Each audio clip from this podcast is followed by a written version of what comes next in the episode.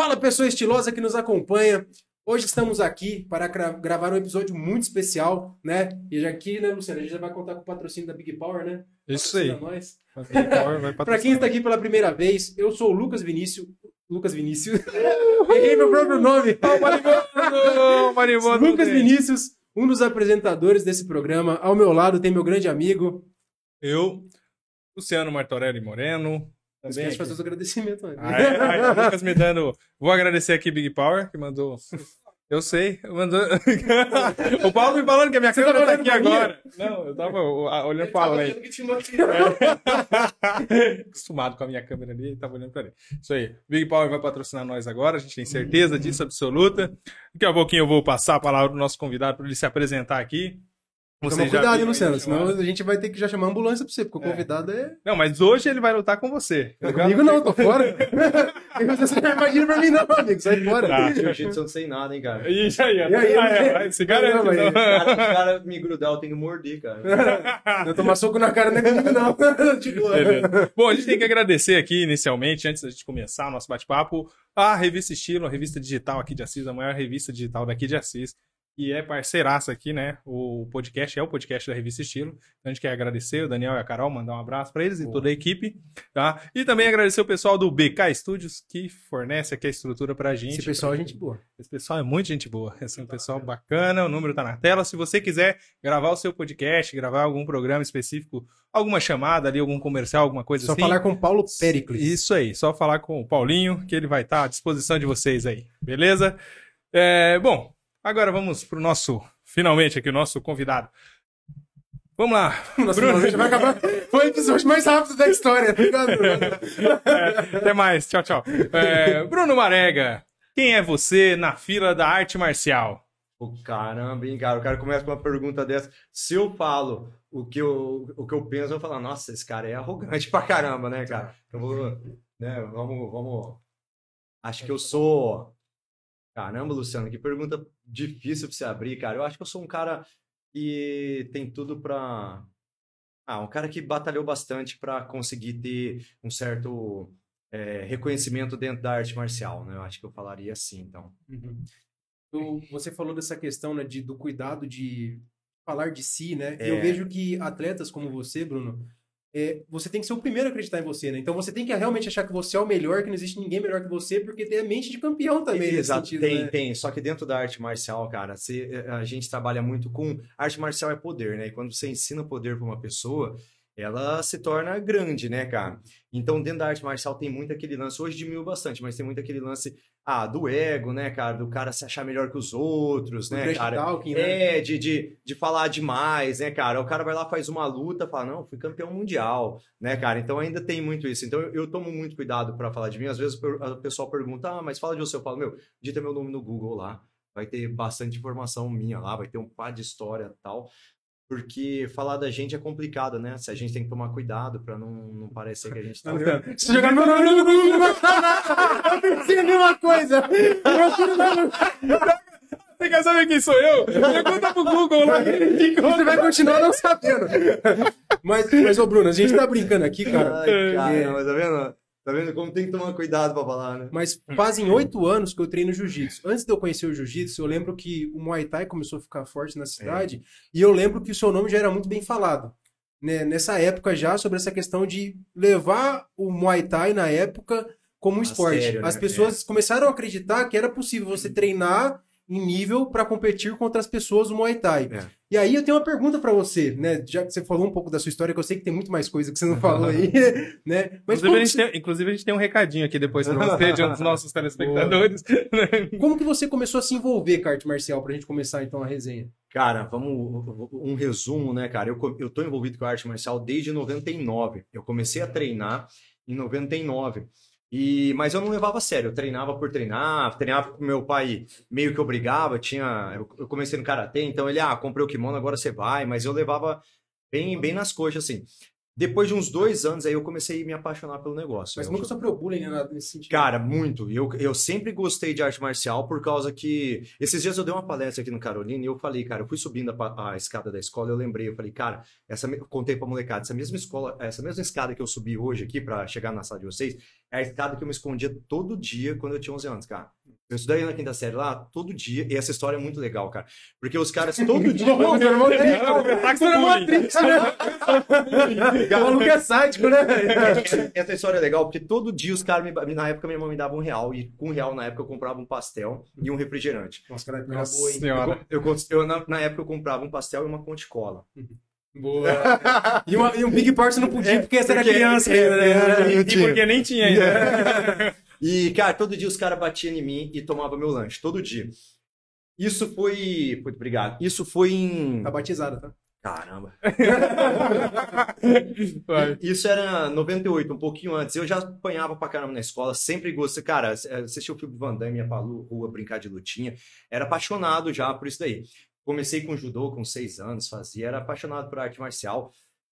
E até uma certa idade eu brigava muito na escola, né? Depois eu parei de brigar comecei só a apanhar, né? E aí eu eu começou, ficava ali, deixa quieto. Mas quando eu comecei, o primeiro cinturão que eu ganhei foi muito legal, para resumir essa história, foi em 2006. E ele foi aqui em Assis. E na, foi a primeira vez que teve um, assim, uma, uma, uma cobertura profissional no evento, né? Que tinha fotógrafo, tinha estúdio fazendo a filmagem, etc. E o cara mais empolgado da torcida, gritando meu nome, não sei o que e tal, era o mesmo cara que me batia todo dia. e. E o medo, e o medo, né? Você ia voltar e espancar ele. né? E, e a hora que eu saí, cara, o cara chegou e falou: Cara, eu preciso te dar um abraço, preciso tirar uma foto com você. Caramba, não sei o que tal. Eu te né, batia. É. Eu acho que no fundo Não era isso. Não, tipo assim, não, o cara que eu batia campeão, tá ligado? Eu acho que era tipo isso que ele pensou.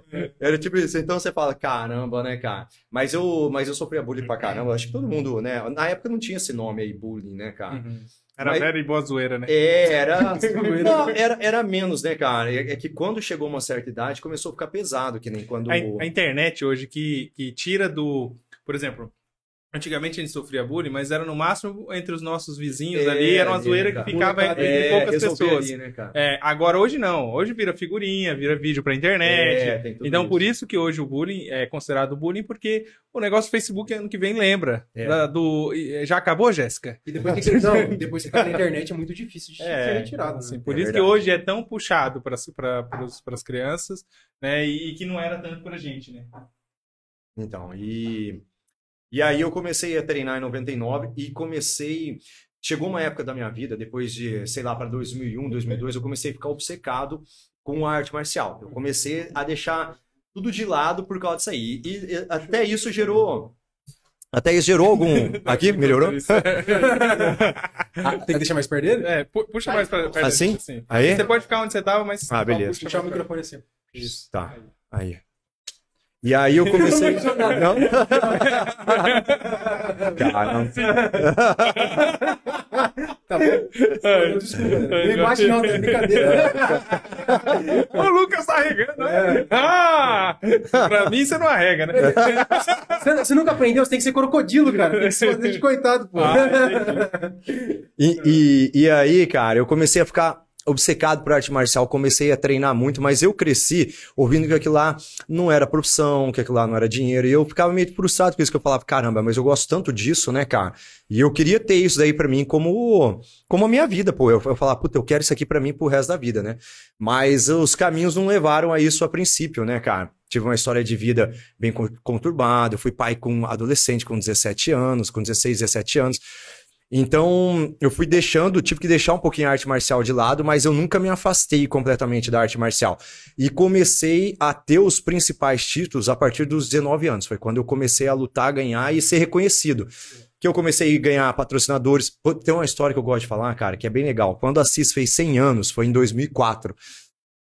E lançaram um livro para a cidade, em homenagem à cidade, que chama Cantos em Cantos com a minha história, Cidade de Assis. E tem uma página dedicada para mim no livro, porque foi quando eu fui. e tem o livro em todas as escolas. Então, puta, é uma coisa que fica perpetuada. Você chegar em qualquer escola da Vamos cidade, você, né? vai, Tá imortal já. é, vai, vai ter uma página do livro que está dedicada para mim. Isso foi em 2003, foi a primeira vez que eu fui campeão brasileiro.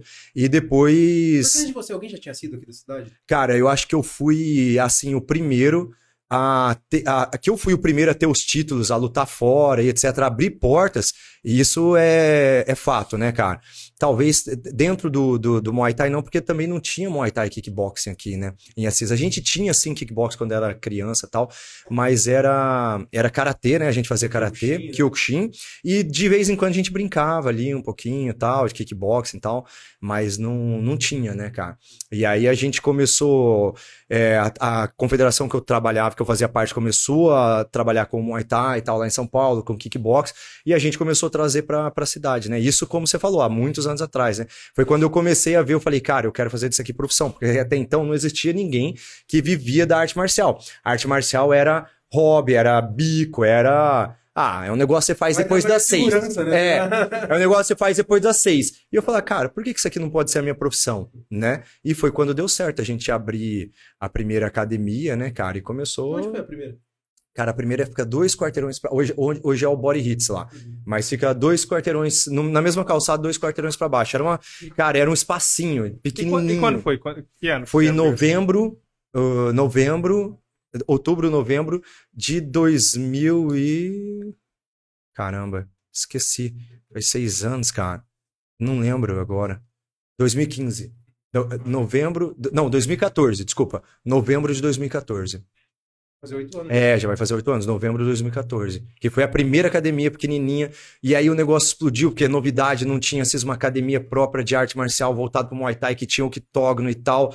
E aí logo depois a gente abriu uma academia que foi uma maior, que aí já tinha ringue, já tinha octógono. Então já tinha uma estrutura que era semelhante a uma estrutura das academias de- das capitais, É né? legal que o octógono ele faz essa essa Cara, o essa alusão ao o Oi? o Tchan, né, cara? O octógono é, É. o que chama, assim, o cara... Isso. Já faz- ficou pensando no jacaré já, É. né? Assim, né? Tchan. Faz essa alusão à ideia do como eu posso dizer do, do UFC, né? É, e o UFC tava na- em alta na época. em alta nessa o, época. Tava muito em alta o UFC, e foi uma das minhas ideias. Eu falei assim, cara, eu preciso ter um octógono na minha academia, porque o octógono é o que vai chamar a atenção da- das pessoas, né, cara? E, e foi, foi isso aí, né, cara? Foi quando a gente abriu a primeira academia, tive bastante ajuda, tive bastante apoio, suporte. E Mas eu sempre ouvi falar muito bem dessa questão do seu profissionalismo, a seriedade com que você levava essa questão da luta. é, Eu acho que isso é um diferencial. é um diferencial, grande. é. Porque você vê profissionais, às vezes, que levam de qualquer jeito, quer passar algumas, algumas culturas, é que eu vejo, algumas missões de vida que eu vejo que são um pouco muito violentas, às Sim. vezes, e acaba afastando alunos. É, então- ca- cara, eu já falei bastante dentro do tatame, não vou mentir, falar que eu aprendi muito, né? Porque a gente é aprende errando também, né, cara? E eu vim de um período da época da arte marcial, onde o negócio ainda era muito bruto, né? Onde, por exemplo, não tinha mulheres treinando, onde se tinha eu que tinha 15 anos dentro do tatame e tinha um senhor de 50 anos, o tratamento era igual.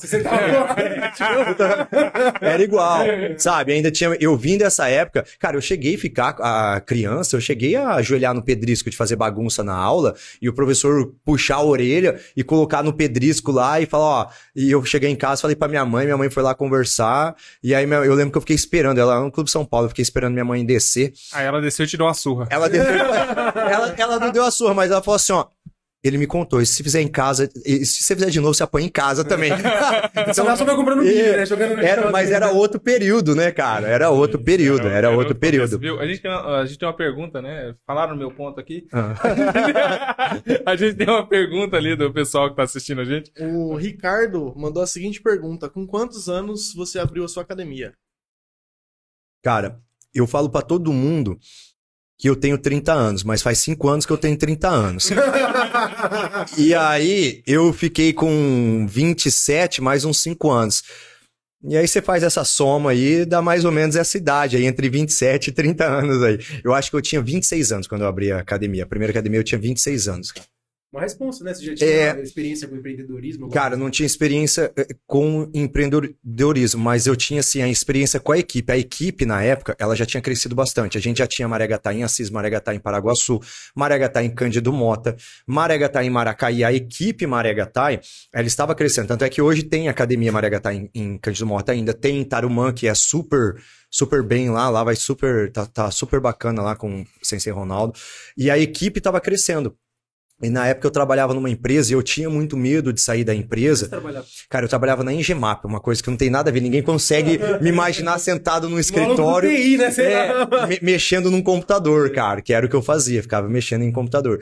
E eu tinha muito medo de, de sair, até meu chefe me chamou e falou, cara, o que, que você tá fazendo aqui? Sai, abre sua academia. Eu falei, cara, mas eu não sei se a arte marcial vai dar certo, né? E se eu abrir no... Né, eu, eu tinha muito medo, porque não existia isso aqui na, no interior, Ô, né, cara? Lucas, você também começou o consultório com 26 anos, né? E você teve medo de soltar as, as rasteirinhas, parar de produzir rasteirinha? Cara, é uma história engraçada. Depois a gente entra nela. Ele gosta de ficar deixa ele, deixa ele. Mas é, porque eu já trabalhei fazendo rasteirinhas. Quando eu tinha. Não, não foi, não foi, não, não parou. não, zoeira, Não. 19 anos de idade. Ele fez, mas ele não É. desistiu das rasteirinhas, ele continua com as rasteirinhas até hoje. Aí eu já faço saias, faço. é, lingeries, né? brincadeira, mas brincadeira. Mas é, é interessante isso, né? Você sair do. do... Sair ali de um. De, um... De uma carteira assinada, de uma né, cara? carteira É. assinada, é. E aí você tem a garantia, né? Não, mas aí que tá. Aí é- Mas tem pessoas que acreditam, né, que o, que, o, que o CLT é uma garantia de alguma coisa. Só que você pode ficar sem emprego a qualquer momento também. Com certeza. Então hoje em né? dia você ter É. um trabalho de carteira assinada não é garantia nenhuma, né, que você É. vai ter tranquilidade na sua vida. Não, é, então. É, é aquela ideia assim, por exemplo, ah, eu trabalho, a gente trabalha, nós três trabalhamos por conta, aí beleza. Aí, ah, se eu ficar doente, meu, meu serviço, minha, minha, minha renda vai reduzir e tal, tudo mais. Beleza, se ficar doente com CLT, aí a primeira vez que você ficou doente, ok. Aí a empresa vai ter que contratar outra pessoa para colocar no seu lugar, de repente essa outra pessoa empenha melhor que você, por algum motivo. Começa a subir. Começa a subir e você é demitido. É, E aí?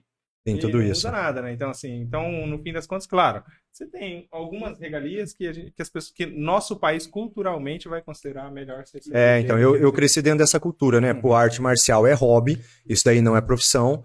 E eu tive muito problema com, as- com isso mesmo, com a aceitação, até dentro da arte marcial, né, cara? De Pô, querer. aceitação própria, né? É, aceitação própria e aceitação do, de outras, outros professores, tipo, de, meu, né, tem que ser hobby, né? Eu falo, não, eu quero viver da arte marcial, quero que isso aqui seja a minha profissão e eu quero, modéstia à parte, viver bem, porque eu comecei a ver outros professores em outras cidades é, vivendo bem daquilo lá. Aí você começa, né, a rede social começou a divulgar aquilo, você fala, pô, o que, que o cara faz de diferente, né, cara? Eu tenho esse mesmo potencial. De repente, a cidade não pode ser um fator limitante.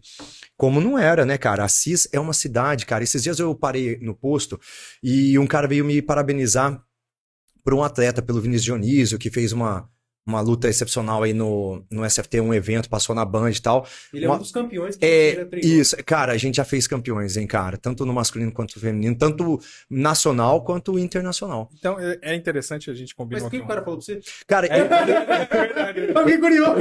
ele- ele veio parabenizar e falou assim, cara, ele falou isso aí, quantos, quantos campeões já fez, etc. Ele falou, cara, como que uma cidade do tamanho de Assis faz atleta campeão? Eu falei, sabia que esses tempos eu tava me perguntando como uma cidade desse tamanho é tão boa pra sair lutador, cara.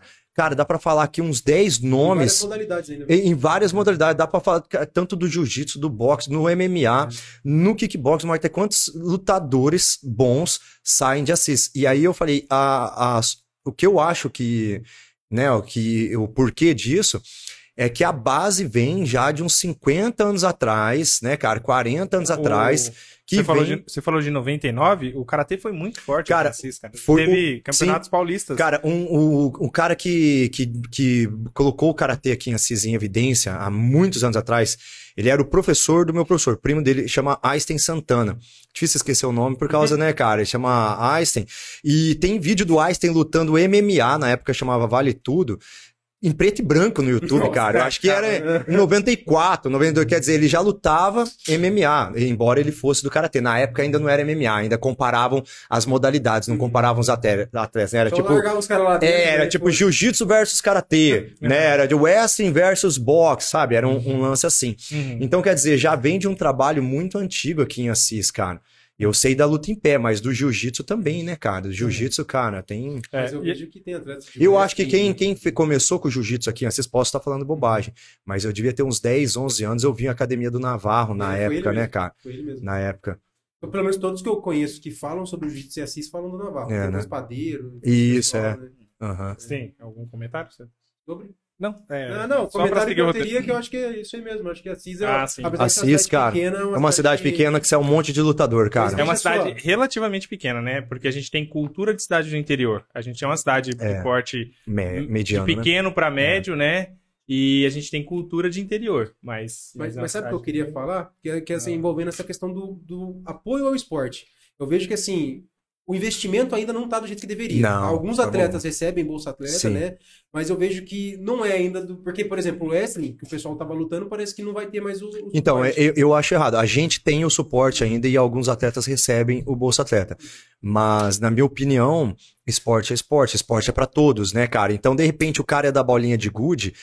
Pra ele, bolinha de gude é o esporte mais importante do mundo, mesmo que eu não goste, mesmo que eu seja do kickbox. Ah, eu sou do kickbox, eu não gosto de exemplo, não, Xadrez. não gosto de xadrez. Eu adoro xadrez. De repente o professor de xadrez está assistindo. Mas, né?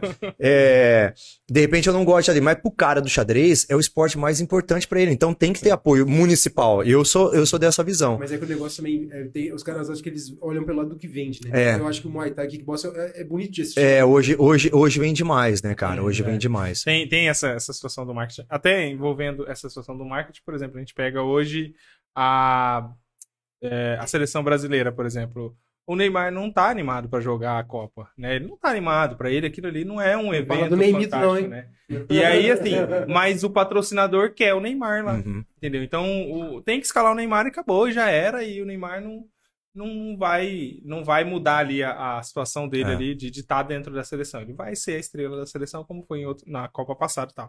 Mas assim, voltando aqui ao nosso, nosso roteiro, e você comentou um pouco, até a pergunta deu gancho para isso, é, como que surgiu o Maré Gatai? Cara, a Maré Gatai surgiu mesmo quando eu era só aluno e todos os meus parceiros de treino é, é, é, começaram a sair, parar de treinar. Justamente porque eu passei daquela transição da idade do adolescente para adulto e eu já era pai, eu tinha que trabalhar, eu não podia, eu não tive a oportunidade de fazer faculdade novo, né? Quando eu fui para a faculdade eu já tinha é, já tinha uns 20 e poucos anos, 26 anos quando eu fui para a faculdade. Enfim, eu fiquei sem parceiro de treino e falei assim, eu vou começar a dar aula, que é uma coisa que eu não gostava. Eu não gostava de, de dar aula. Mas por quê?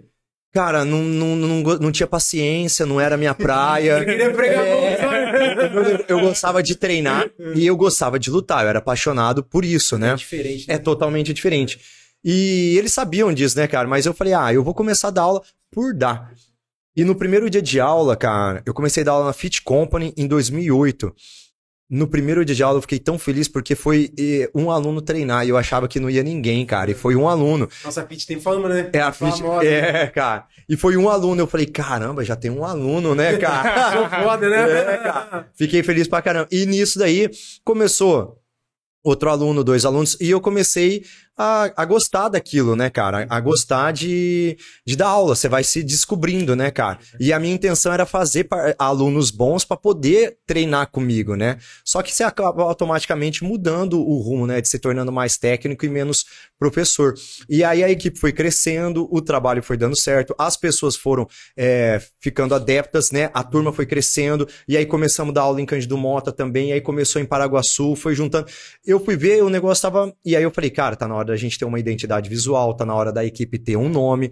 E eu lembro que quando eu fui criar a marca é, Maré Gatai, eu pedi pra não usar o meu nome, né? Porque eu não queria que associasse nada comigo. Por quê? Cara, ó, já teve uma vez de eu estar no Síndrome banco. de vira-lata que essa aí. Já, já teve uma vez eu estar no banco, na fila do banco, um cara olhar pra trás, eu tava uniformizado, ele olha de novo, e aí ele olha de novo. Você treina lá na Maré Gatai? Eu falei, "Ah, eu treino.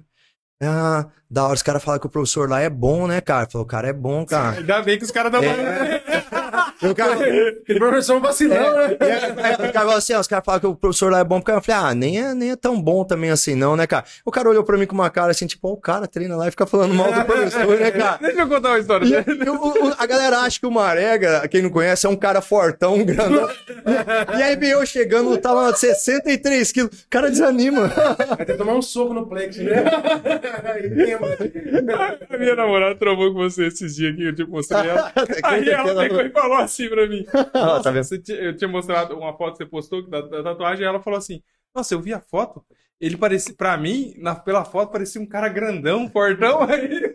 eu preciso te contar um acabar com a autoestima do cara, Não, mas isso é verdade, cara. Eu mandei uma foto pra vocês, pra, é uma que eu tô sem camisa, pra fazer o, a arte aqui, né, cara? O dia que a gente tirou aquela foto, a gente tava em cinco, eu e mais quatro alunos, né, cara? E você tirava, é, a Ré tirou nosso trabalho muito louco quando eles fizeram. Porque eles tiravam a foto aqui, ela já jogava no computador. A, a- a resolução monstra. A Red, não lembro o nome, mas acho que é a Red, né? Que fez na época, cara. A hora que eu vi a foto assim, eu todo forte na foto, eu falei, corre, vem todo mundo aqui ver, vocês vão falar que é Photoshop. Dá uma chatada no cara ainda, É, né? Vai ficar eu falei, a, quadradão. a foto dá, dá uma impressão, Dá- né, dá cara? uma co- e aí dá. você olha assim, né, cara? Mas é porque você é alto também, né? Cara, na- e, e antes de tirar a foto, nós tava lá fazendo flexão, puxando o pé. Só deixa, deixa, eu, deixa eu contar uma história. Você falou desse negócio de falar mal, né? Uma vez eu tava, acho que devia estar na, na sétima, oitava série. E aí eu tava sentado, assim, tinha um degrauzinho assim na escola e, e tinha um alambrado. E aí tinha umas meninas acima de mim e eu sentado assim. E meu irmão passou empinando bicicleta. Aí as meninas viraram e falaram assim: Nossa, esse cara é feio pra caramba, ele se acha, né? Aí eu olhei pra trás assim e falei: Ele é meu, irmão. e aí foi mais ou menos o negócio que você falou da, da situação Da- de- do, do banco, e, né, tipo, cara? do banco, o cara tá lá e fala assim. Ainda bem que o cara falou bem, né? Porque se o cara tivesse falado E- mal. E eu não tive coragem de falar pra ele, né, cara? Ele falou, mas é legal. Eu falei, ó, vai lá, os horários de treino é esse e tal. Mas eu fiquei sem graça de falar pra ele, né, cara? Eu falei, ah, mas eu sou uma arega, né, cara? Eu fiquei sem graça. Falei, se ele for lá, daí ele vê, né, cara? Mas eu não vou falar não, cara. esses negócios aí também, né? Do que? De falar de... de... É. de podcast. Não, não, de, história. Ah, tá, entendi. entendi. É. Daniel- Não, eu vou, vou, vou, vou, vou maquiar bem. O Daniel tr- perguntaram um rolê pra ele, tal, não sei o quê. Aí ele falou, ah, é, tal, não sei o quê. Aí, falou, aí ele falou, ah, eu não acho bom, não, tal, não sei o quê. Aí a menina era namorada do cara que fazia o bagulho, tá ligado? Pô, Daniel. Ele soltou uma dessa. Aí, é foda. Mas, beleza. O, o- tá, você tava contando a história do Maré Gatá e, e, e aí, assim, Cara, daí a gente começou, criou essa identidade visual que deu mais certo ainda, né? Ah, Eu não queria que associasse com o meu nome, né? É, por exemplo, a equipe do meu mestre, que eu uso até hoje, que é Brazilian Tai, é a equipe do, do, meu, do meu sensei, do meu professor, eu acho que o nome é muito melhor do que Marega Tai, porque Marega Tai restringe muito, a- associa muito a uma pessoa, e Brazilian Tai é um nome aberto, né? Mas quando eu fui na agência, eles fizeram todo aquele show, pô, fizeram um telão, pagaram as luzes, me trouxeram um refri, ó, a gente vai apresentar as marcas pra você que a gente desenhou. E eles desenharam quatro marcas. E eles mostraram três e falaram assim: agora a gente tomou liberdade de fazer essa aqui, que é a nossa logo hoje, né? E falaram: ó, na nossa opinião fica essa, não sei o quê. E eu acabei aderindo. Mas as outras não tinham seu nome. As outras não, as outras tinham, cara, tinham tribal, eu não lembro, né? Eu tenho elas no computador até hoje, mas eu não lembro como elas são direito. Mas elas não remetiam ao nome Marega Tai, né? Mas eu acabei, se você, se você quiser mandar depois elas pra gente, faz um- uma postagem ah, é, fazendo essa alusão. fazendo, ah, que legal. Mas sabe o que eu vejo, Marega? Eu, eu, eu, Lucas, eu considero que é muito importante ter alguém para as pessoas associarem a marca. E você, a Maregatai, né? Não é, não é só. Eu acho que mesmo se não fosse seu nome, né? Tinha que ter você lá, porque as pessoas iam por causa de você. É, também. então, o pessoal tem, tem esse lado positivo, né? Que as pessoas vêm por causa da gente, mas eu já. É, é muito ruim. Chega um momento que é muito difícil você ter que ser o tempo todo exemplo. É. Cara, e o professor, ele tem que ser exemplo até dormindo. E isso é verdade, cara. Isso é verdade. Uma vez a gente foi pra um torneio, pra um evento, e eu fiquei. Tava tão cansado, a gente tava numa academia, eu deitei numa esteira e comecei a. a, a e cochilei, né, cara? Os alunos pegou, tirou foto, depois comentando, nossa, o sensei dorme meio estranho, né, cara? Falei, toma banho. Mano, dormir de olho aberto, né? Agora tem que tomar jeito até pra dormir, né, cara? Então você tem que ser exemplo, cara, o tempo todo, até dormindo. Então isso é complicado quando você usa o seu nome no nome da sua equipe. Isso é, um- é uma parte delicada, né, cara? Mas, enfim, a gente foi. A gente foi. Foi crescendo, né, nesse sentido, né, cara? Até que surgiu. Eu, eu já dava. Não, pode falar, Bruno. É que- é que o Paulo roubou meu roteiro. É que- Podcast. Não sei se a galera que tá assistindo, mas ele ficou na minha frente fazendo uns gestos assim. Ele tá. É que ele, é que ele tava dublando Eu falei- você pra ser pra É, Libras, tá eu falei, caramba, será que tem Libras no programa? Eu não tô sabendo, cara. Libras não, é. Mas não, mas já puxando Dois gancho, né? sinais, né, cara? Tem mais coisa pra você falar ainda sobre, sobre a história da Maré Gatai, né? E muito bonita a identidade visual, inclusive, viu?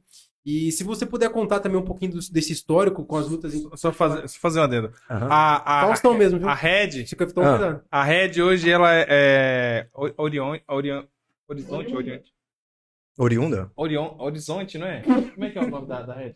Você falou agora Ah, sobre mudou o nome? Mudou agora a Red. A Red ela tinha desvinculado. Ela tinha parceria com outra empresa, ela Ah. Acho que é Horizonte, se eu não me engano. Eu não conheço, então. Eu não conheço. É.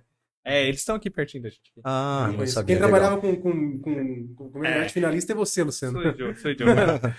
Mas não, eu ia perguntar, né, falar pra você, já contar um pouquinho desse histórico, a sua primeira experiência internacional. Então, foi lá atrás? Cara, foi. Nessa, nessa época toda que você tava Então, foi, que- foi quando a gente. Quando eu abri a primeira academia, a primeira Mariagatai, eu tava num.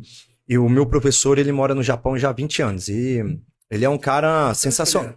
Ele era de Sorocaba quando ele morava no Brasil, mas eu eu acho que não tem 20 anos que ele mora lá, mas já faz bastante tempo. Ele é um cara sensacional, assim, dentro da arte marcial.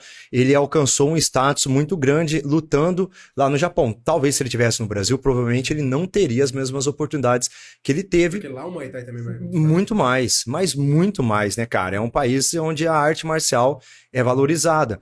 E, cara, ele chegou a. Ele, ele chegou a fazer um, um know-how, assim, ficar bem famoso no Japão mesmo. Tem até bonequinho de, de brinquedo dele lá, cara. É, tem, tem, tem uma época, uma Marvel, vez. Marvel? É, uma. Igual, igual tinha os craques. Né? os. Os, minis craques da Copa, da- da- igual teve uma época, tem aqueles bonequinhos os cabeçudinhos. É. Tinha lá dele, eu lembro que uma vez ele trouxe e tal. Mas ele, cara, ele foi sensacional. Ele, ele quando ele, na época ele aposentou, ele, che, ele tava. Ele ganhava média de 50, 60, 100 mil dólares por luta. Uhum. Então fazia cinco lutas ano, né, cara? Ele conseguiu fazer um pé de meia bem grande e tal. E ele veio pro Brasil numa ocasião e me deu um chacoalhão, né, cara? Ele falou, cara, você tem que acordar, bora, vamos. você trombou ele? Primeira vez. Cara, na, nessa confederação que a gente fazia parte, que era a Kyokushin, que fazia lá de, de São Paulo. Ele. Eu já conhecia ele por lá, né? De, dele, dele morar no Brasil, e ele foi pro Japão, fez sucesso. E na época ele nem era meu, meu professor ainda, eu só conhecia, né? Ele nem era tão bom. E ele começou a ficar bom, né? Porque a- as redes sociais não eram tão divulgadas na época, e sim os sites, né? Tinha, tudo era site, entra no site, entra no site. E o site criou um tópico com o nome dele, ah, Danilo Zanolini. Na época eu senti até uma dor de cotovelo. Eu falei, ah, será que ele tá tão bom assim? Só que ele foi. Mas o que que aconteceu? Quando ele, Chama o cara pro X1, né? quando ele voltou pro Brasil, em 2010, e eu fui pra São Paulo treinar com ele, é, porque ele veio pra dar curso, etc. E eu, eu vi assim como que em dois anos equivaleu 10 pra nós aqui, porque em dois anos não mudou nada pra gente. E ele parecia, ele era um atleta profissional. E, coisa que pra gente não, tinha, não existia esse lance de ser profissional. A nossa visão, antigamente, era o cara ser faixa preta ou ser colorida. Não tinha esse lance o cara ser profissional. E vou dar um exemplo, fazer uma analogia com o futebol, é a mesma coisa assim, ah, você é profissional e ele também é profissional. Só que ele joga no Barcelona, você joga no Assisense. N- Não é a mesma coisa. Então a gente, a, a gente achava que por ser faixa... Vamos lá. Ô, a gente vai, vai ganhar haters da acidência agora? Tá desvalorizando. tira, tira de contexto, né? Bruno Marega fala mal do esporte. Igualzinho, igualzinho, É, pô. colocar nos cortes. depois. Colocar nos cortes. Marega fala mal do cinzento, né, cara? Caramba. E, e aí ele veio e a gente achava, né? Ele pegou todos os caras que eram faixas pretas lá e parecia que tava batendo em criança, entendeu? E aí foi onde ele começou a passar pra gente aquela visão. Uma coisa é você ser, você treinar, você ser faixa preta, outra coisa é aquilo ser sua profissão. Ele falou: desculpa, qualquer um que eu vou lutar aqui eu vou nocautear, porque é o meu trabalho, eu ganho pra isso, né? Eu tenho. Então a gente começou a Politização de treino. isso, cara. E aí ele tinha acompanhamento, coisa que a gente não, não sabia na época, né? Na, isso há 12 anos atrás, foi em 2010. Tinha, o cara tinha psicólogo. E a gente ficou, meu, por que você tem psicólogo? Qual que é o sentido de um lutador ter Você psicólogo? tá bem, né? Não, ninguém entendeu. E é porque no final ele abriu pra perguntas. E no começo ele tinha falado que ele tinha psicólogo. E a gente falou, mas por que que você tem psicólogo? Ele falou, cara, porque eu preciso lembrar quem eu sou, eu preciso lembrar quem eu quero, eu preciso é, lembrar o que eu quero. Eu preciso saber que se eu perder, eu tenho que lidar, lembrar quem eu sou, ter a cabeça de campeão. Ele começou a falar essas coisas, né? Que ele falou que ele ganhava muito bem pra lutar, mas que ele também tinha um gasto muito grande com alimentação, com treino, com e etc, né? Mas foi quando a gente começou a ter essa visão do que é ser profissional dentro da arte marcial, que não é só você ser faixa preta, não é só você treinar, uma coisa é você ser praticante, outra coisa é você ser profissional, né? Igual e aí ele me deu um, quando eu fui pro Japão a primeira vez, ele fez uma outra analogia, porque ele bem interessante, porque ele falou, eu falei assim, mas ô Messi, no, no Brasil também tem um monte de cara profissional, não sei o que. Ele falou, não, não tem. Ele falou, pode ter um outro, um monte, não tem. Eu falei, é, tem, né? Porque a gente tinha a visão de que você lutar sem a caneleira, né? Sem as proteções, sem o capacete, era uma luta profissional. Não pedreiragem, né? É, não seria um evento amador, né, cara? E ele pegou e falou: não, não é, não tem nada a ver. Lá é um amador lutando sem caneleira, ele não é profissional. Ele falou: profissional é o cara que tá lutando num evento que tem uma, uma mídia, que tem uma filmagem ao vivo, que ele ganha bem, que ele é reconhecido, que ele tem um contrato, né? É, ele, e Se você se machucar, você vai ter um suporte médico. que você vai ter um suporte médico, né? E ele pegou e falou assim, é igual o Neymar. Ele falou assim, lá no Brasil, ele falou, esse cara que tá lutando aí, que você falou que ele é profissional, ele dá aula? Dá. Quantas aulas? Eu falei, ah, no Brasil o cara tem que dar um par de aula por dia para ele conseguir manter. Eu falei, então, o Neymar é é jogador de futebol, o Neymar dá aula de futebol? Eu falei, não. Eu falei, então o Neymar é profissional, porque o Neymar joga bola. Ele falou a mesma coisa, eu sou profissional, porque eu luto. Eu não dou aula, eu tenho a minha academia, mas eu só vou lá para falar um O oi. treinador dele. É, tem um treinador dele e tal, né, cara? E aí, resumindo, cara, ele veio, me deu aquele chacoalhão, a gente, eu abri a primeira academia, tive um suporte muito grande dele, tive um suporte, cara, tive um padrinho muito grande, que inclusive já veio aqui no estilo, que é o Bruno Baldi, me deu uma força tremenda no, gente no início, cara, a gente ele, pra ele caramba. também, ele, ele é bom nisso, né? Ah. Eu acho, eu acho que ele, ele é, ele é, como é que ele, ele é um incentivador de sonhos, não é? não? O o Bruno, Bruno ele Cara. é incentivador de sonhos, mas do esporte principalmente, É. da arte marcial. Mas e no canal? Não, do canal também. No canal, o É, canal, do, o canal dos Berrecas, que a gente é psicologia comportamental, o Bruno foi o cara que arrumou o microfone pra gente no começo, olha, É, algumas paradas. Cara, se eu falar o que o Bruno fez aqui, cara, eu não sei nem se Não, pode não falar, fala, mas não é, fala, não não vou dar fala. bem- Senão todo mundo pede ajuda pra ele. Não, que ele volta mês que vem. Ele volta mês que vem, se você falar o que ele fez, ele é capaz de não voltar. Ele é capaz de não, não fala, não. Mas, mas enfim, cara, a gente teve essa. A, a- abriu a academia a primeira vez, né? A primeira academia. O meu professor veio pra cá e falou: Ó, vamos, vamos fazer um bom aqui, vamos fazer um evento. E vai ser um evento aqui em Assis, que foi o Fighting Dragon, hoje é o nosso carro-chefe. O Fighting Dragon hoje ele já tem 14 edições, ele é ao vivo hoje. Ele tem um patrocínio da Adidas hoje. Eu falei pro, pro Luciano essa semana, o primeiro evento que eu fiz, cara, o primeiro evento em 2014, eu não tinha dinheiro pra comprar as luvas pro evento. Eu precisava de dois pares de luva azul e dois pares de luva vermelha. E eu tive que pedir, eu tinha as azul e as vermelhas eu não tinha. Eu tive que pedir para um amigo emprestar as luvas vermelhas. Ele me emprestou e falou assim: ó, se estragar, você tem que dar outra. E, aí no- nessa pressão aí ainda, né? é, e no final do evento, as luvas estragaram. Na última luta estragou, saiu o velcro e tal, rasgou, porque também teve um monte de luta e tal. Mas o evento foi positivo e beleza, eu fui lá, comprei outras luvas, fiquei o dia inteiro na internet pesquisando qual que era o lugar mais barato, 5 reais a diferença, eu já, opa, não vou comprar aqui não. Isso aí eu te entendo, viu? É. Entendo? Parcelando as coisas de 50 conto em seis vezes. O Lucas, uma vez, Eu tô parcelando em fazer... 10. o Lucas, a gente foi fazer uma compra, não lembro o que. Aí ele. Era meu cartão de visita do Aí ele, aí o clínica. cartão, aí deu tipo 60 conto. Aí ele pegou, ele pegou e falou assim: parcela em 5. Falei, tô vergonha na sua cara, Mano, é louco, velho. Dinheiro, pô. vergonha na sua cara, parcelar em 5 vezes. Pode, Marcela, alguma coisa? Ah, de- eu tô evitando, né? Tô evitando, Ah, tá. é. Porque virou Então, uma bola de neve, né? Depois que eu consegui É. ganhar um... E, e, enfim, né, cara, eu tinha. O primeiro evento, eu não tinha dinheiro pra comprar as luvas, tive que pedir emprestado. Hoje, eu contei pro Luciano essa semana, eu ligo na Adidas, cara, na MKS, que na verdade é distribuidor da Adidas, e peço pra eles 15 pares de luva vermelha, 15 pares de luva azul, 15 capas. Eles me mandam, Se cara. vocês quiserem patrocinar a gente, Então ho- hoje eu ligo e peço, cara, eu preciso de 30 luvas. Beleza, passo o endereço e eles mandam a luva. Então é, é legal você saber disso, né? Você olhar pra trás e lembrar, puta, eu não tinha dinheiro pra comprar as luvas. Hoje eu ligo lá e peço 30 luvas de, de presente, pra- eles me mandam. Mas porque você também não desistiu Não- e se uniu a pessoas que... Exatamente isso, cara. Eu falo pra o importante é você não desistir, porque quando você faz uma coisa por muito tempo, você acredita naquilo por muito tempo, as pessoas na sua volta vão começar a acreditar naquilo também, porque você começa, no começo todo mundo vai tirar sarro, né, cara? Vai falar, ah, isso aí não tem nada a ver, não tem nada. Mas depois começa a mostrar que, que aquilo lá você quer tanto aquilo, cara. As mesmas pessoas ficam quietas, né? É, as mesmas pessoas começam a comprar a sua ideia, né? te aplaudem depois, cara. Sempre acreditei em você. É. Tem- cara, isso aí. E dentro da arte marcial, isso quando você, por exemplo, você trabalha numa empresa, você é peãozão, aí você fala que você vai pra um campeonato, você é amadorzão. Cara, isso aconteceu comigo. Eu fiz uma luta uma vez, cara. Eu tomei uma joelhada no nariz, meu nariz saiu daqui e veio parar embaixo do olho. Eu saí, Nossa. eu saí do, do, do, do ringue e fui direto pra cirurgia.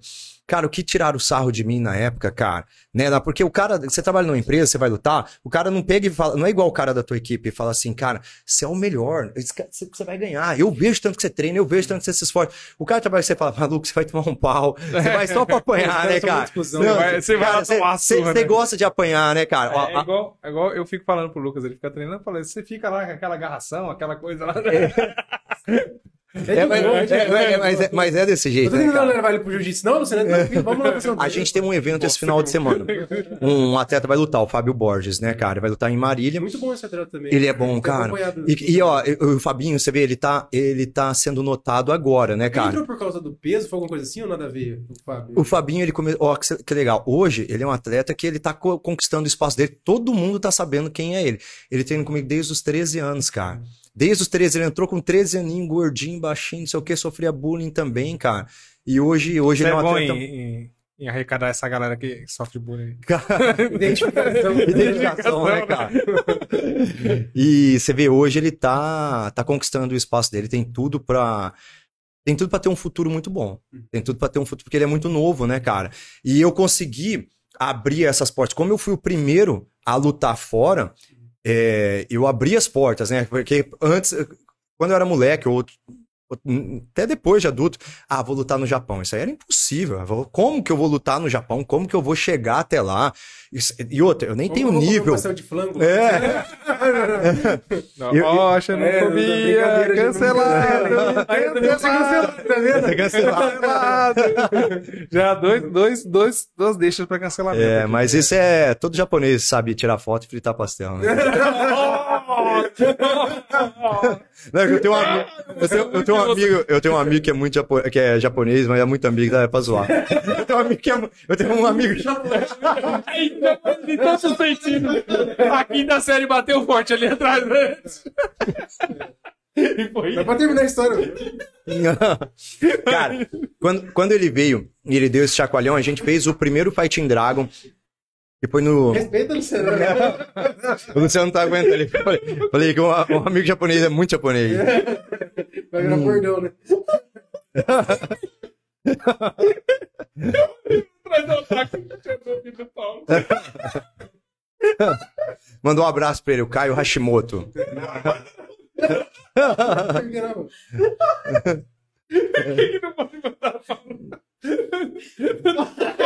Isso aqui- Não, não, o, o- ele falou, é muito japonês. Aí ele falou, ah, ele falou o nome do cara que é muito japonês e a quinta série tá batendo forte aqui, né? Então é por Não, isso. mas foi carinhoso, foi com carinho. É. É isso aí, vamos lá.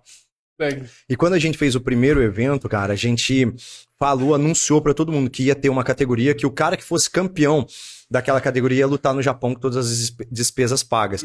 E isso na época, isso em 2015, cara, isso aí na época, seis, sete anos atrás, era um negócio inédito no Brasil. E ainda mais acontecendo aqui em Assis. E a gente fez, cumpriu. E eu fui pro Japão a primeira vez lutar em 2015, né? Quanto que era mais ou menos uma viagem pra ir pra lá? lutar? Cara, na, na, ép- na época, a gente pegou uma promoção que a gente pagou. Pegou uma promoção do Dia dos Namorados. Aí. Esse é o Caio Hashimoto. se, se- se você comprasse. Se, vo- se você comprasse. O cara não se aguenta, velho. Segura, velho. Olha o Emocionado.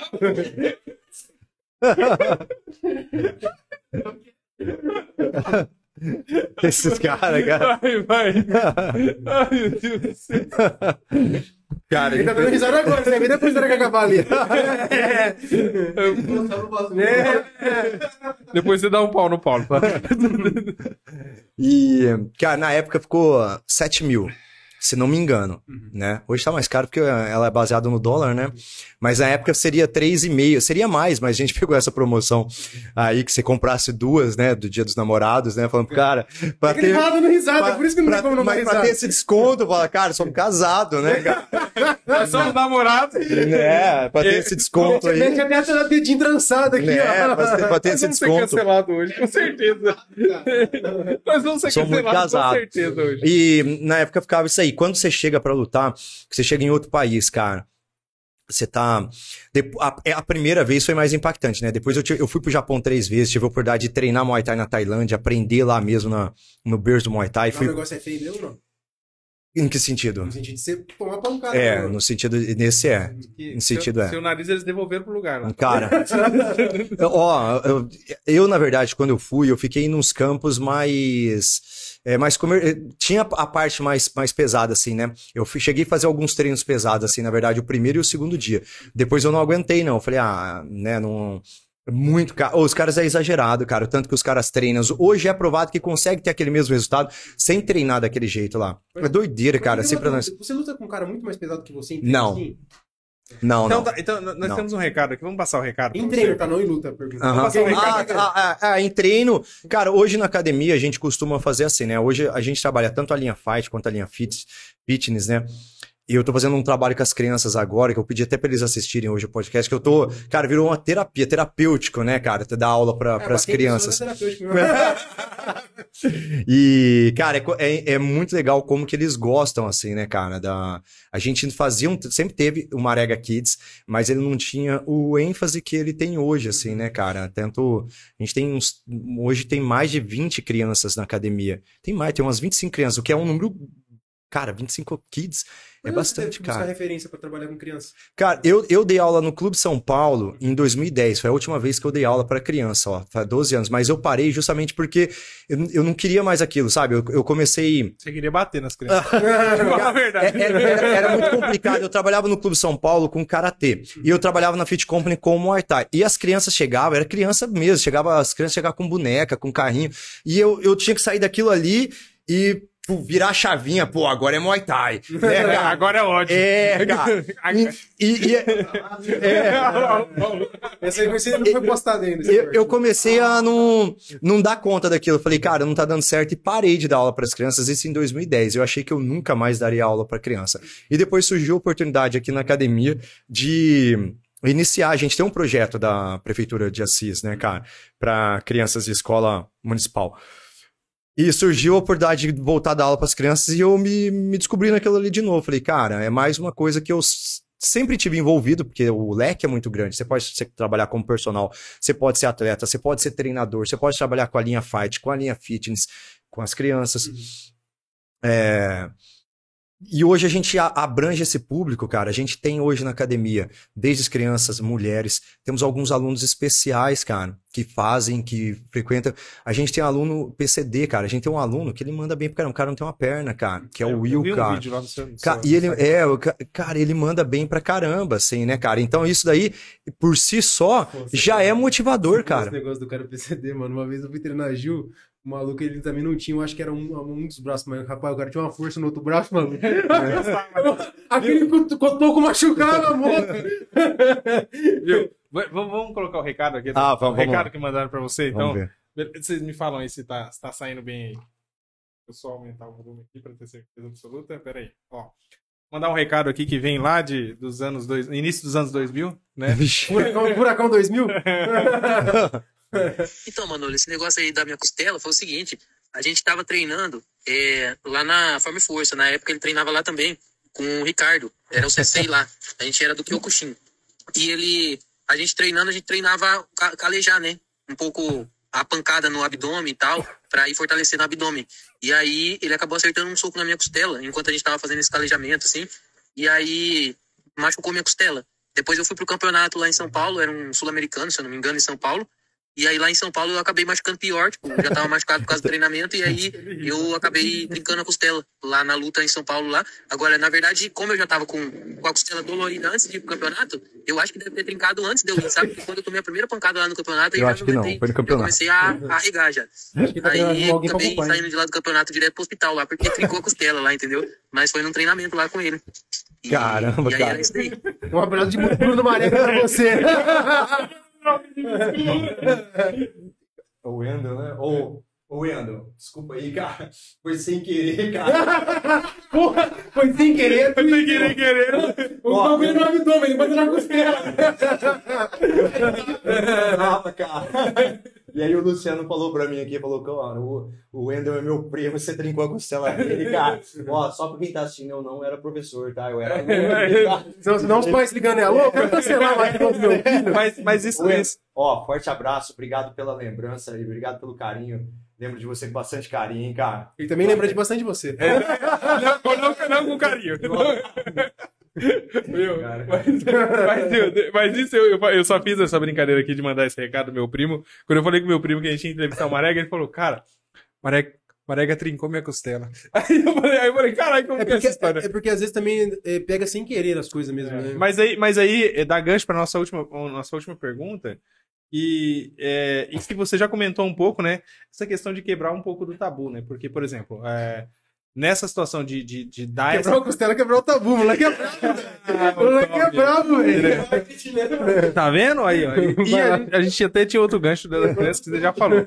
Quebrando tudo, ó. Costela, tabu. Mas aí, vamos lá. Aí, assim, existia um preconceito, né? Em relação às mulheres Aham. é, na arte marcial tal, tudo mais, por todo um contexto que eu acho que você vai falar muito melhor do que eu. E a gente já conversou isso em outro momento.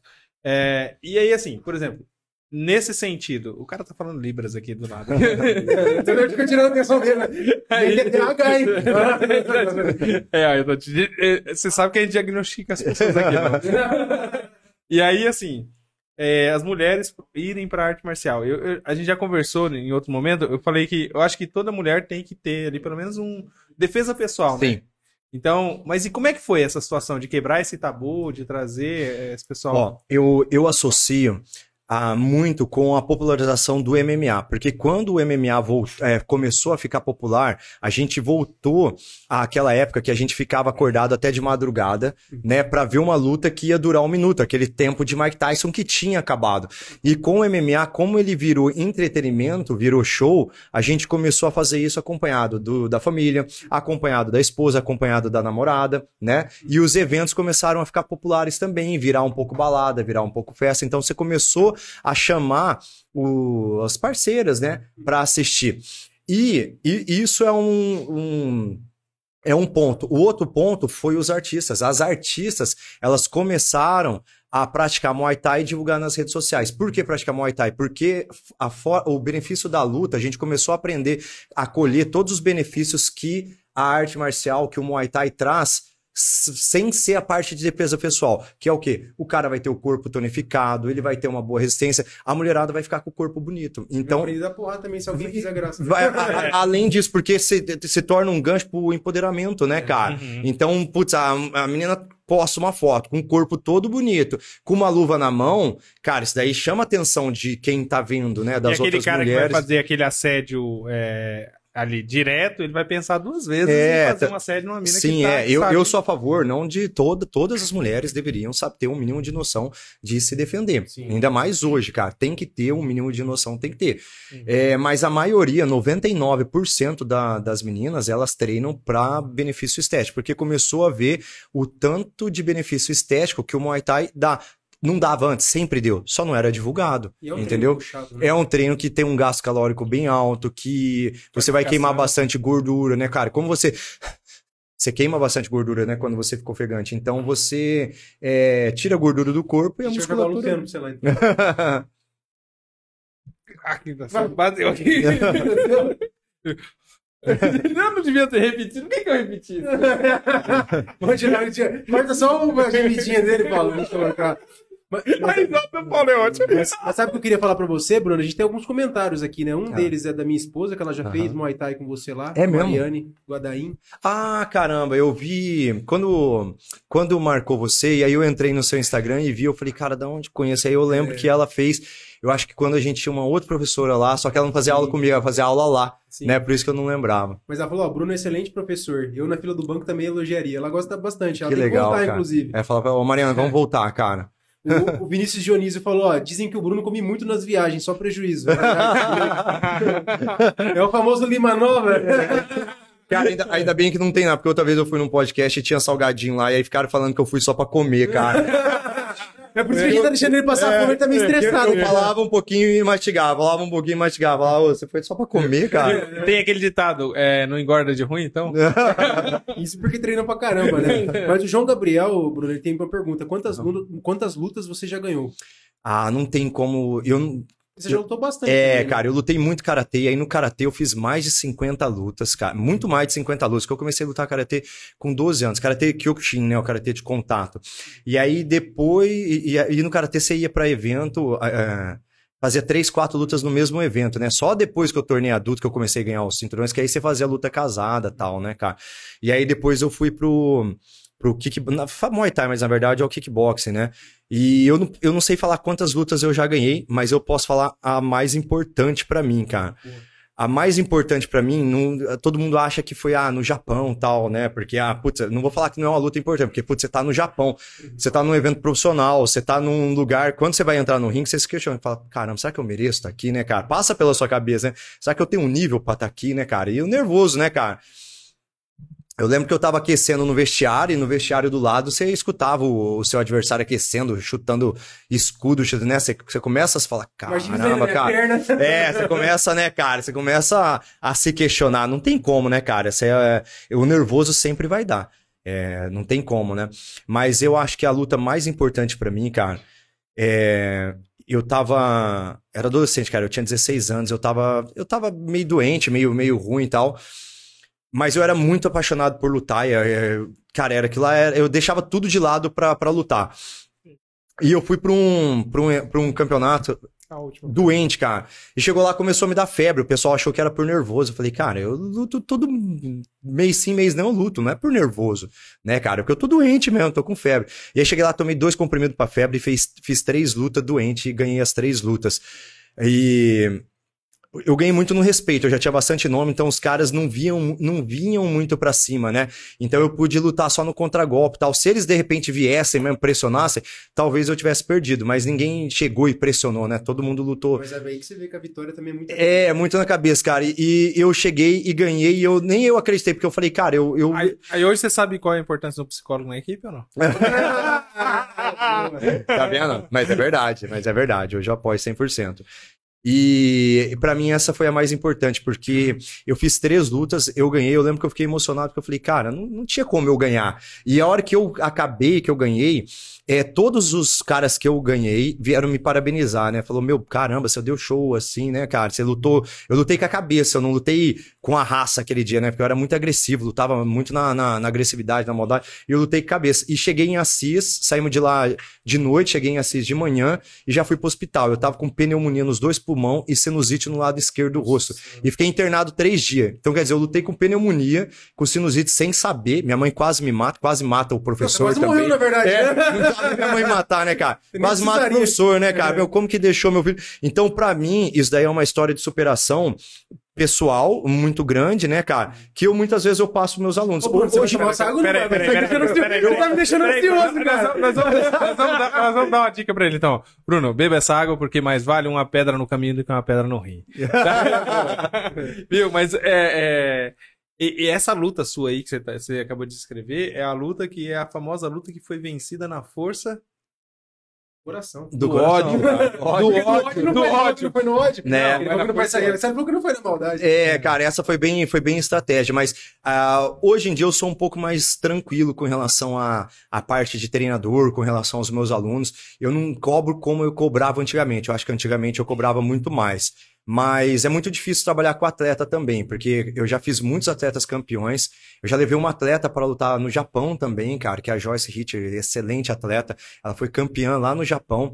E quando os alunos seus, um aluno seu ganha, é como se você tivesse vencido. É a mesma sensação.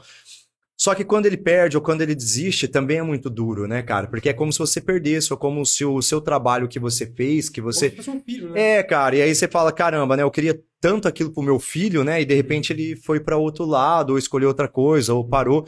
Então, e aí eu parei e fiquei um pouco mais tranquilo com relação a essa parte de atleta, né? É, amo isso, lógico, mas eu não cobro tanto mais eles, né? Mas quando eu cobro, né, cara? Eu não sou de. Por isso que eu falo, cara, eu não vou passar a mão na cabeça de aluno nenhum. Nunca fui assim, sabe? Como treinador, eu sei, eu sou bem duro, mas eu não passo porque ninguém passou a mão na minha cabeça. Eu já comi o pão que diabo amassou também pra vencer minhas lutas. E eu sempre falo, maluco, você quer ser bom, você se supera. Eu sempre fui assim, cara, pode ser com a minha filha, vamos postar corrida? Eu sempre ligava, vamos postar corrida, vamos. Daqui a ali, ela tem cinco aninhos. Eu chegava na frente dela disparado. Não, papai, isso é muito rápido. Maluco, cresce, treina Jogo é jogo, né? é, ganha de mim. Eu não vou diminuir minha velocidade pra você, pra você ganhar de mim. Então eu sempre fui isso, fui, fui muito. Ah, lutador, né? Sempre fui. eh, Você tem que se superar. Você supera, vai ser difícil mesmo, mas mar calmo não faz bom marinheiro. Então É, tem que ser né? assim. Tempos difíceis criam atletas preparados, Preparados. para enfrentar qualquer guerra. né? Exatamente. E é que nem eu vejo que, por exemplo, eu- muitas pessoas, né, tem essa questão de treino de musculação, por exemplo. Ah, eu só vou treinar musculação se eu tomar meu café, se eu tomar meu pré-treino, se eu fizer tal coisa. Então, assim, quanto mais muleta você cria no seu caminho também, quanto mais coisa você precisa para para usar como válvula de escape para você se tornar um pior é, né? Pior é, cara, não existe isso é, de, ah, é. Eu sempre falo, cara, não arruma desculpa pra você não conseguir fazer suas coisas, porque toda vez que você procurar uma desculpa, você vai achar, né, cara? Os. Pega os grandes exemplos de atletas que, que fizeram sucesso. Não tô falando só da arte marcial. É, tem a história do Phelps, que é uma história de superação mais do que a do Phelps. O cara ficar 365 dias sem ter um feriado, sem ter um, um sábado, sem ter um domingo, sem ter um Natal, nada, né, cara? E eu, muitas vezes os alunos também falam, ah, eu tô desanimado, tô desanimado e quer resultado. E o cara não entende que não tem nada a ver com motivação, né? Motivação, quando você acorda, ó, hoje eu vou treinar, porque hoje, nossa, hoje tá um solzão, hoje eu tô bem, tomei meu pré-treino, com... chegou agora novo minha luva aqui. Isso aí não é tá motivado, isso aí você já tá acordou daquele jeito, motivado daquele dia que tá chovendo, que tá frio, que você quer ver Netflix, e você fala, não, eu vou fazer o que tem que É a ser feito. né? O A constância, Mas né, assim, cara? deixa, eu- deixa, eu, deixa eu dar um, dar um adendo dessa questão da motivação. A motivação é o contato com aquilo que te gera prazer, tá? Então, assim, Ó o psicólogo você, agora aí. você faz... Ah, Você faz, ativou. Você viu que muda até a atenção, né? você, você faz um emparelhamento, tá? E aí, a partir daí, o seu próprio pensar em fazer aquilo já te desencadeia prazer. Então, você vai estar motivado a partir do momento que você faz aquilo de uma forma recorrente. O Lucas, melhor que ninguém, é um cara que, que treina, um cara que faz. é, até já, já falei em outros momentos aqui. O Lucas, eu acompanhei o Lucas fazendo no período da pandemia. O Lucas reclamando pra mim: caramba, cara, eu tenho que treinar em casa, tal, não sei o quê. Na primeira vez que ele saiu pra correr na rua, eu lembro que ele falou pra mim: cara, eu não aguentei, eu tive que correr. sem máscara. e Eu tive que correr porque e porque, tipo, não, não dava, cara. Não Porque- é meu. A musculação eu faço desde os 14 anos. Bruno. E aí, quando... Ele não vem dando resultado pra você. Não. Não. Infelizmente. Nem parece, né, Eu, Bruno? eu acho, eu acho que os venenos que eu comprei é Enchendo o saco. falsificado. Enchendo saco, Mas então- um pouquinho. Não, tem, né? É. Mas errado você não tá. E aí a musculação... Não fala isso, não, 14, senão ele bitola, viu? Fiz, outros, não, fiz outros esportes, né? Mas o Gil é que eu tô mais tempo, vão fazer oito anos já. E aí, quando veio a pandemia, eu parei de fazer tudo. E aí, eu falei pro Luciano, é que nem respirar pra mim, cara. Não é, É. eu não, não é mais essa questão de tá motivado ou não. Às É, às eu não, vou nem é- é prazer estilo de vida, né? Então, É um estilo de é, vida, né? E às vezes eu não vou nem pelo prazer. Às vezes você- só tá lá. Fala, mano, e aí depois que acaba o treino, você fala, ainda bem que eu vim. É. Aí você sente prazer. Porque, Isso, porque é. daí isso já tá tudo, isso Aham. já tá tudo desencadeando No prazer. final da cadeia, que é o É, prazer vem. Mas né? assim, o- a motivação, ela já tá tão, tão, ela já tá em- tão emparelhada e superar aquela situação ruim já faz parte do Sim. processo. É igual você ter medo, tipo, ah, se eu tenho medo de dirigir, beleza, eu posso ter medo de dirigir. Mas se eu não for dirigir, eu não vou sentir o prazer de ter dirigido. Uhum. Cara, é, agora é igual o medo de lutar. Eu, eu já competi também no Uhum. jiu-jitsu, né? Sei que não é a mesma coisa que o Muay Thai, mas, por exemplo, eu lembro que a sensação, cara, no dia que eu, que eu pisei no tatame assim. Cara, é um duelo, não é gladiador, não, não importa, né, Você cara? não escuta mais ninguém. É. Só a voz de quem você. Isso, mas, você mas, isso, é, audição, mas, mas né? isso é uma coisa que a gente trabalha muito, né, cara? Porque o atleta amador, ele não consegue, ele fica cego. Porque é o instinto de sobrevivência. Você tá entrando numa jaula com um cara que é tão bom quanto você, às vezes melhor, e aí você não sabe o que pode acontecer. É uma luta, cara. Você não sabe o que pode acontecer. Então você fica cego porque você quer só. Você só. Você, só, você quer que. Muitas vezes você não quer nem ganhar, você só quer que acabe. É. Você não quer nem ganhar, você não tá nem preocupado em ganhar, só quer que acabe. Diferente do profissional. Primeiro que se ele luta como profissão, a gente não sabe quanto que ele tá ganhando para fazer aquela luta e não sabe se o salário se o, vai ser maior, se ganhar ou se perder. Então todos os detalhes para ele importa, desde o sono, alimentação, treinamento, né? E inclusive o escutar o técnico. Então ele consegue ter o dividir os sentidos, ele consegue enxergar o adversário e consegue isolar a, a torcida e ouvir só o técnico, cara. Isso é os atletas conseguem prática, fazer né? isso. Mas é que nem o Luciano falou. E aí, a partir do momento que você termina uma luta, você fala, cara, eu consegui. Né? Por mais que você às vezes não vença, mas Aham. você. A sensação de superação. Você venceu o seu medo. Sim, Já- já é sensação- o primeiro passo. a sensação. Confiança ali, né? É. Por isso que tem os exames de graduação dentro do Muay Thai também, porque na verdade o Muay Thai não tem graduação na Tailândia, ele não tem, não é igual o Jiu-Jitsu, o Judô, o Karatê, o Taekwondo. Na Tailândia não tem graduação. Mas eh, passar por um exame de graduação dentro do Muay Thai, onde você vai fazer uma série de testes físico, psicológico, pressão, cara, sem fazer flexão pro caramba, abdominal, treinar, pular, correr, lutar. A hora Já que você assisti já. Na a hora que você chega no final, que você consegue a sua graduação, não é pela graduação, a- a- o sentimento de missão cumprida, de dever cumprido, é muito grande, né? Quando eu falei motivação, agora há pouco, eu quis dizer assim, na época de atleta mesmo, né? Eu fazia a média de. Fazia a média, não, eu fazia 10 treinos por semana. Às vezes eu tava muito cansado e fazia 9, mas mesmo assim, Beleza, mudou muita coisa. Mas mesmo assim, por exemplo, a semana tem sete dias, você fazer nove, né, cara? Tinha a a maioria dos dias, ah, três dias da semana, né? Eram dois treinos por dia. E tinha vez que eu não queria treinar. Eu lembro que uma vez em 2015, cara, no aniversário da cidade, estava frio pra caramba, tava chovendo, e eu tinha marcado treino, porque eu ia lutar no Japão, tinha que treinar. Né, cara? Eu não tava afim de treinar, eu já tinha treinado de manhã, saí pra correr de manhã e ia treinar de novo três horas da tarde. Botou o filme do Rock tarde. É, cara, você fala, meu, cara, como eu não queria ir treinar, né, cara? Então eu falo assim, a minha, a minha vontade aquele dia era de não ir treinar, né? Mas eu sabia que eu tinha que fazer aquilo, né? E aí você vai pro treino. Quando você vai treina a endorfina, que dá aquela sensação, cara, fiz minha parte, ainda bem que eu vim, treinei pra caramba, tal, né, cara? E depois você vê no resultado da luta, ganhei, você começa a analisar todos os detalhes. E aí você pensa, putz, será que aquele dia que eu não ti- tivesse ido treinar, será que eu tinha vencido essa luta, né, cara? Ah, talvez sim, mas talvez não também. Aquele treino fez a diferença, né? Mas eu não falo no sentido de, de luta, né? Eu falo muito que o pessoal quer muito resultado. E a galera cobra muito magia às vezes, né? Porque o pessoal fala, ah, quanto tempo eu vou emagrecer 20 quilos? Fala, quanto tempo você levou pra engordar os 20 uma quilos? vida, né? É. E aí fala, meu, faz 5 anos que você tá estragando seu corpo e você quer perder esses 20 quilos em um mês. Mas que matemática que é essa? Mas você sabe que, o que é interessante nisso, assim, por exemplo, do mesmo jeito que a pessoa perde, ela ganha. Então, assim, o tempo, você não, não percebe o tempo de ganho de peso, Não percebe. entendeu? Você vai ganhando gradativamente. Sim. E aí, só que você não tá atento ao ganho de peso. Você tá atento à perda. Aham. Então, você quer resultado rápido porque você tá atento àquilo. E aí, você vai ganhar peso sem perceber. E aí, você vai ganhar, vai perder peso como? Sem perceber. Você não vai, se você estiver atento, não necessariamente você Não, não, não quero mais não. Obrigado. você vai você vai ganhar peso. Deixa, deixa eu, é, a gente postou aqui a Cláudia Bueno. Vou mandar um abraço pra Cláudia Bueno. A Cláudia E ela- Bueno é a professora que veio aqui na semana isso, isso. E aí, assim, eu vou falar pra ela. Você se equivocou, o Bruno é meu amigo, não é igual você que ficou aqui me excomungando, falando. O que, que ela falou? Que que ela falou? Ela mandou assim, ela mandou no story, ela respondeu no story, nós falou assim: o Luciano vai levar mais porrada. Eu não faço Porque, exercício porque nenhum. ela veio aqui, ela falou, não tem nada a ver esse negócio não faz exercício? Ela, ela mandou eu cortar minha rede, cara. Eu tenho uma rede na minha sala. Ela falou: pica essa rede. Mas, ó, e tem outras pessoas também te mandando abraço aqui, Bruno. A Tatiane Alcântara, estou te vendo, Sansei. E. Opa. Opa, opa, que é o Tinha uma opa, pergunta- opa também Tinha uma mandou. pergunta que sumiu. Eu acho que ela tinha perguntado alguma coisa, quantas costelas você já quebrou na sua Ah, é verdade. Mas eu acho que ela passou. Ela tem pergunta Ela do falou que Davi. era a pergunta do Davi. É, o Davi perguntou quantas costelas você pagou. né? Você quebrou, né? E o Fábio Borges tá mandando também. Ô, valeu, Fabinho. Palminhas. Fabinho vai lutar. Pessoal, fica na torcida aí. O Fabinho vai lutar esse final de semana em Marília.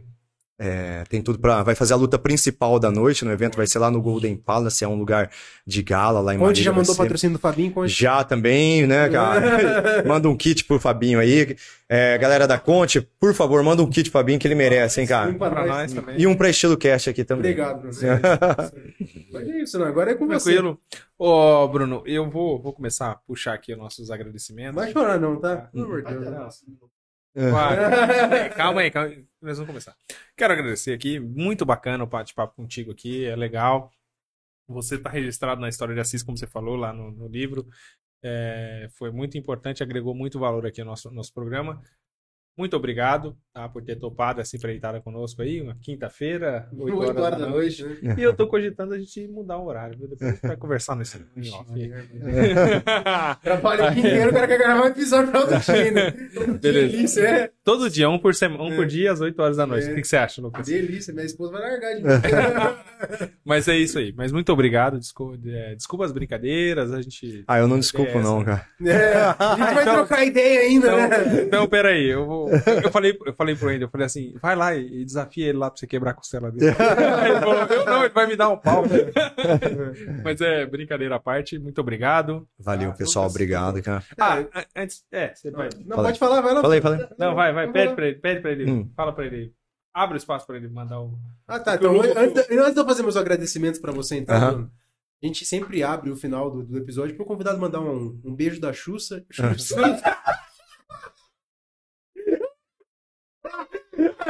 Fala, chiclete! Chiclete. É que, é que o cara é que o cara é bilíngue, tá ligado? Fala português e várias bosta, né? Não, mas ó, a gente abre como tá mandar um beijo da Xuxa pras pessoas, né? Que, que para quem você quiser. E um abraço do Melocoton. Sabe quem é Melocoton? Quem que é, cara? Eu achava. Ah, vai, vai falar! vai dar- agora você vai. Você falou que Nasceu em mentiu a idade. 1975 não, o cara, não o cara sabe, né? mentiu a idade durante 5 anos, agora vai falar que Nunca não é Melocotão. falar. Vai falar Nunca que você não era fã da Eliana. Cara, Não, também não sabia, eu tive que olhar no Google. É, mas eu Mas tinha. na, na, na realidade, quem a gente queria falar é o Praga. Lembra do Praga na Xuxa, que era do. do...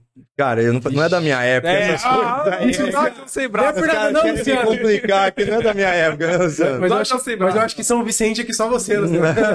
É a mesma idade que eu. É que o tempo foi cruel Eu não vou revelar. Ô, Luciano, mas não parece mesmo, te convenhamos, né? Não parece, né, cara? Sinto-te vergonha. Desculpa te falar aí, mas não parece, né, cara? Alguém fala pra ele. Mas olha, se quiser mandar um beijo pra alguém, um abraço. né? Cara, eu queria só agradecer a oportunidade, né, de ter vindo aqui, poder bater esse papo com vocês também, bem bacana, falar um pouquinho da minha história, da minha trajetória, um pouquinho do meu trabalho. E, pô, agradecer o pessoal que, que assistiu aí, né, cara? Que agradecer meus alunos, né, minha equipe. É, acho que eles são, são o principal aí, a galera que me motiva todos os dias, que é, hoje eu sou um cara muito realizado de poder trabalhar com o que eu gosto, né? Como eu disse, putz, eu, eu vivi muitos anos da minha vida. Cara, eu já guardei caixa de sapato, assim, pra, né, cara, e, e sonhando em ter o que eu tenho hoje, né, cara? É, vivendo. Então eu já eu, eu lembro de eu subindo escada com caixa de sapato e pensando, cara, será que um dia eu vou ter minha academia? Então hoje, quando eu tenho a oportunidade de acordar todos os dias, ir para minha academia e fazer o trabalho que eu faço, encontrar meus alunos, em ver eles tendo resultado, ver eles tendo resultado no dia a dia, melhorando a parte técnica, perdendo peso, é, é, agregando valor na vida deles, porque muitos. Essa semana um aluno veio, pô, sensei tô trabalhando não sei o que e tô dando palestra e eu falo sempre de você nas minhas palestras, que você sempre me motivou bastante, acreditou na gente. Então, ah, e não tem dinheiro que pague isso, né, cara? E eu sempre falei, eu sempre pensava quando eu era mais novo, né, que trabalho é o que o Luciano falou, cara, tem que ter uma CLT, tem que ter uma carteira, tem que não sei o que e tal. E até que eu falei, cara, que, que eu faria de graça? Né? Eu sempre pensei, cara, fala uma coisa, cara, eu daria aula, eu, treino, eu trabalharia com luta, isso eu faria de Ah, graça. então vai ser meu personal pai. O, o Afonso Padilha, o Afonso Padilha que tem um stand-up que ele cara. fala assim: Eu faria isso aqui de graça pra vocês. Mas vocês estão pagando? Já tem sim. Estão pagando, então tá bom. É verdade, põe no cortes. É. Põe no cortes. Então, hoje, quando eu tenho essa oportunidade de, de, de fazer o que eu gosto, né, cara, e eu, eu olho pra trás e lembro eu guardando caixa de sapato, eu lembro eu sentado no escritório, lembro eu fazendo aquilo que, cara, que lá me oprimia de alguma, de uma certa forma, né, cara. É, me desperta até um certo terror em mim quando eu lembro, eu tenho esse tipo de lembrança. Você se sentiu o primeiro quando você fazia a sandalinha? Essas- ah. Cara, eu me senti. Eu me senti, um- eu senti assim, um puta Mas você era um empresário. É, você você se Mas sentia um apertador de botão, né, cara? Um robozinho apertador de botão, né, cara? Empresário que era funcionário, né? Você era funcionário. Eu não era o dono. Você achou que eu era o dono? Eu não era o dono da empresa, não. Isso. Eu era contratado. Achei que você fazia por conta. Cheirando cola o dia inteiro. Louco. Então a gente olha pra trás e, pô, eu penso no- nos meus alunos, a galera que me apoia, que, que me admira, que tá ali comigo, né, cara? Então isso traz pra mim uma satisfação pessoal muito grande. Então o agradecimento especial vai, vai para eles aí, para minha equipe e para os meus alunos. E eu gostaria, né, o Luciano já fez o, o agradecimento dele, mas eu gostaria também de começar parabenizando você, né, pelo seu trabalho de todos esses anos. Como eu te disse, eu comecei o jiu-jitsu lá atrás, eu já via você como uma referência naquilo que você faz e para ser alguém assim, tem que ser alguém que construiu alguma coisa. É, eu espero que você nunca desista, né? Nunca perca a sua motivação, porque você é um cara que muda muitas vidas, não só de homens como de mulheres. Que eu, e eu vejo que é muito importante esse trabalho, porque muitas mulheres tinham receio, enfim, que eu já conversei, né, de ir a academias, porque eram desrespeitadas, ou enfim, né? E eu vejo que você faz um trabalho muito sério e virou referência para outras pessoas nesse sentido. Então, parabéns, cara. Obrigado, cara. Muito obrigado por ter vindo aqui, né? E depois eu vou cobrar aquele personal de graça que você falou. Põe, põe na, põe na conta da, da- da- põe na conta do, Da- da, da- da Big. Power. Põe na conta, conta do Big Power. Para você que nos assistiu até aqui, se inscreva no canal do Estilo Cast, porque mais de 75%, por- 75% né? Das pessoas que nos assistem não são inscritas no canal, isso é uma sacanagem. A gente vai mandar o Bruno pegar todos os O Bruno vai juntar a equipe dele, vai mandar dar um pau em todo mundo que tá assistindo e não se inscreveu. Se inscreva no nosso canal de cortes, que daqui a pouco também nós vamos começar a movimentar um pouco mais ele. Nos acompanhe no Spotify, no Spotify, Deezer de- e demais plataformas de áudio também, que nós estamos lançando os episódios por lá. Tem mais algum recado? Agradecimentos à revista Estilo Livre, né, do Daniel e da Carolzinha. Agradecimentos ao pessoal do BK Studio. Se você tem interesse em gravar conosco ou em anunciar, anunciar conosco, entre em contato com o Paulo, com o Paulo Rogério. Cada um eu vou te dar um nome aqui, Paulo. É brincadeira, é Paulo César, gente. Paulo, Paulo Júnior. Paulo, Paulo César. Não tem Júnior. Fala no microfone, por favor. Fala informação. De Juninho. É, isso é porque não faz sentido, é o tamanho do Vocês- Juninho, né? Vocês Ele tem vocês dois viram, metros de altura. vocês viram, vocês viram agora que daqui a um dia, daqui a um dia a gente não vai estar mais xingando o Paulo.